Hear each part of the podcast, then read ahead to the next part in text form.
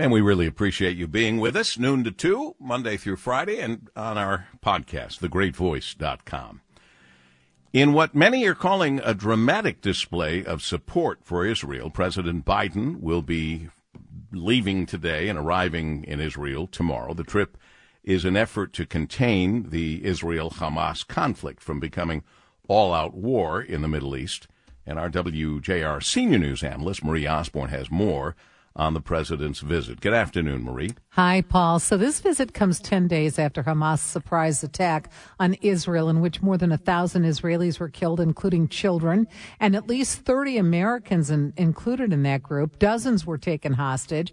This prompted airstrikes on Gaza in retaliation, with more than 2,000 people dead there. Secretary of State Antony Blinken is currently in Tel Aviv. He's been meeting with leaders there in the region, as well as Israeli Prime Minister, uh, Prime Minister Benjamin Netanyahu. Now, when the president arrives, he is scheduled to meet with Netanyahu as well as other Israeli officials.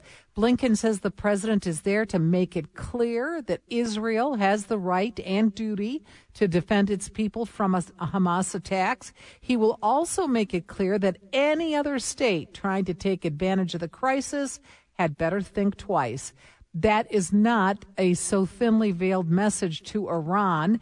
Iran's foreign minister wrote on X that the expanded Israeli Hamas war was unavoidable and expanding the possibility of the scope of the war on other fronts cannot be avoided.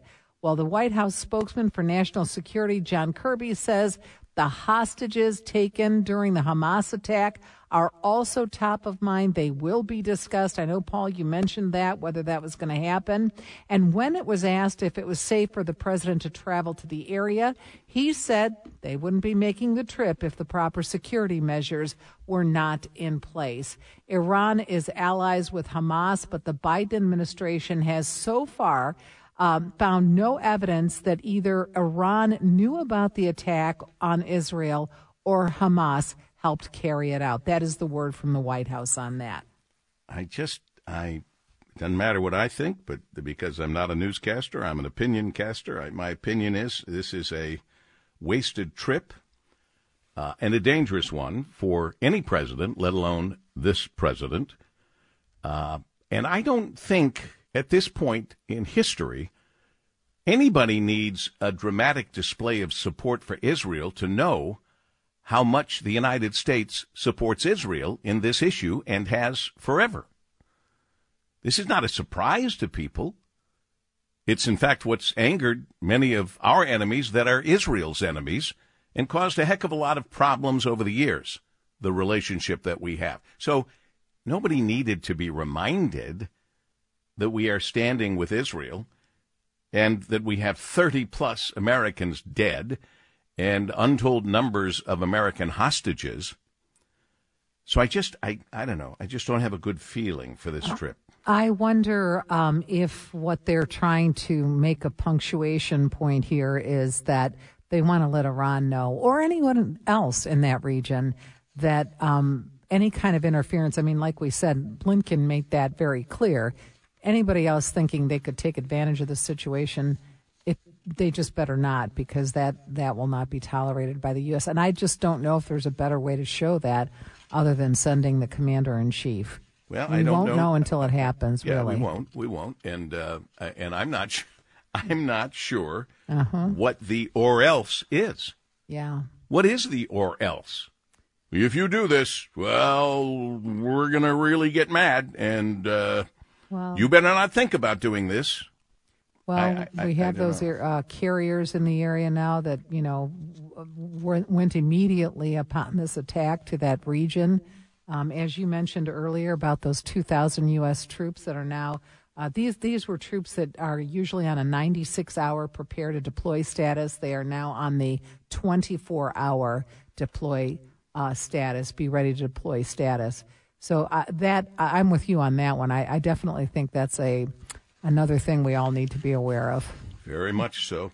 And uh, I'm I'm here to tell you, no matter what the relationship was, is, or has been with the United States and Israel, specifically with President Joe Biden and Prime Minister Benjamin Netanyahu, who, by the way, is fighting for his survival, which he will not in this case. We heard as much from people in Israel that we've talked to on the air, most recently Galit, who was our intern years ago. Um, now's not the time to talk about that and how this government failed miserably the people of Israel. I hear from more people who were waiting for the cavalry to arrive, and they never did.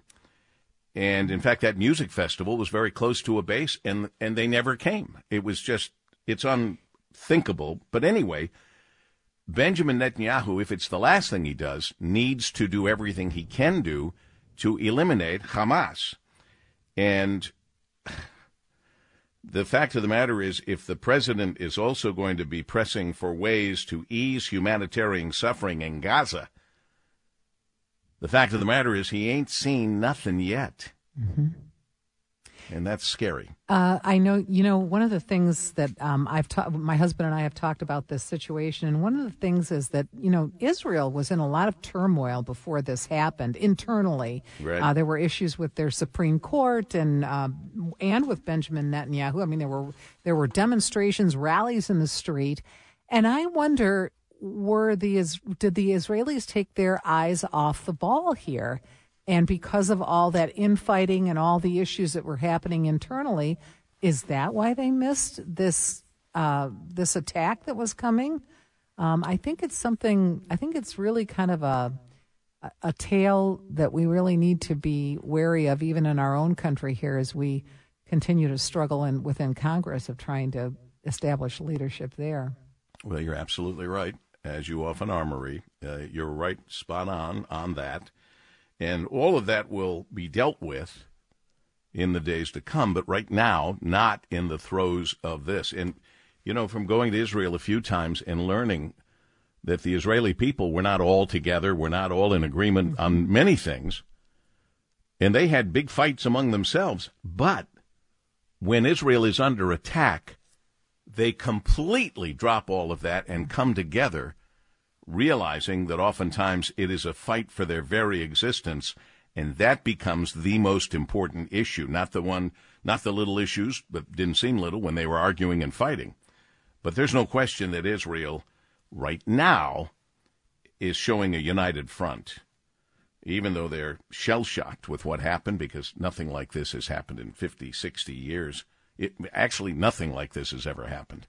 We'll stay on top of it, and with the help of Marie Osborne, our WJR senior news analyst. Thanks, Marie. Thank you. A great man coming up next, Jim Fitterling, the chair and CEO of Dow. Catching up with Jim Fitterling up next in Focus with Paul W. on WJR.